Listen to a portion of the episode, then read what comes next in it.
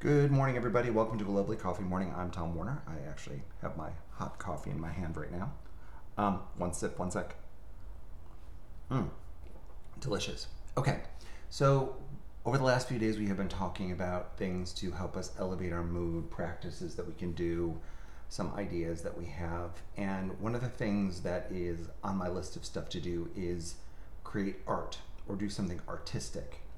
Now, to those of you who are artists, that might speak to you in good and bad ways. So if you're an actor, if you're a painter or something, or you're like a graphic designer and maybe you do art for a career, you might be kind of like, well, scene work doesn't feel like I'm creating something, or if I'm going to read something, it doesn't feel like that. Okay, so, and sometimes when our art is our work, it becomes more work than art. I'm just going to put that out there. If you love to act, if you love to do scenes, grab a scene and start working on it. Something that you are not, has nothing to do with, it could just a random scene that sounds interesting, or read a play or something. But this is actually more about creating it yourself. So I'm just going to give you an example. One of the things that I like to do sometimes, and it serves absolutely no purpose than to satisfy my artistic craving, is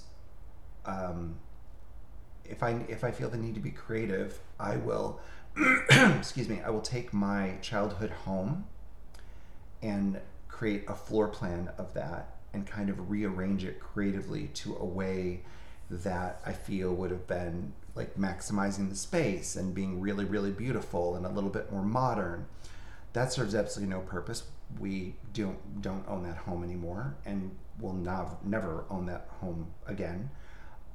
But for some reason, it just sort of, I don't know, uses my creative abilities and, oh, wouldn't it have that been cool? And, oh, what about this? I also will sometimes design what I would like, a future home of mine to be like.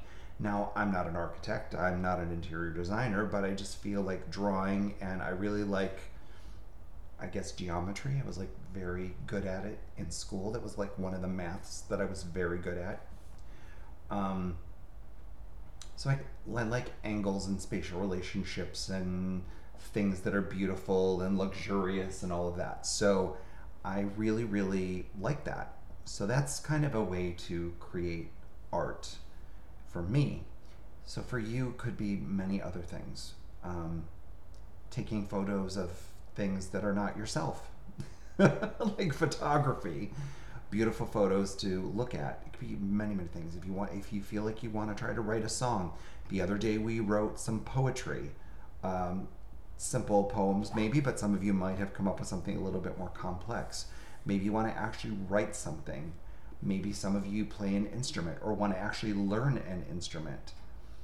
I really encourage you to find the art, the creating of the art, as something pleasurable. Something that doesn't have, it is not result oriented. It's simply, I'm going to create this, and I might draw this beautiful picture, and then I just might throw it away because I just did it for my creative juices to flow. It felt so good and exciting and fun while I was doing it, but I don't really need to keep it. And same thing with the photos or whatever. There's not an attachment to this. It's just sort of, I mean, there can be.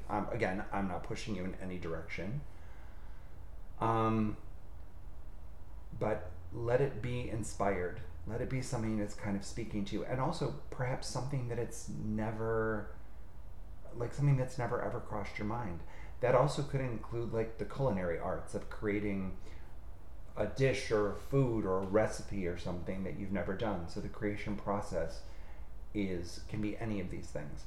I also just want to remind you that creation is something that does happen. It can, it happens in our mind originally, initially.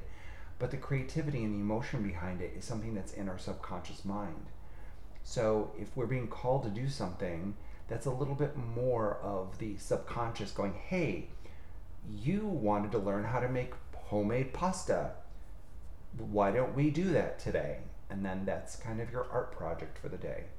Anything that you feel like is a new experience is sometimes, there's art in that experience. And it also slows you down a little bit to look at the world in a different way.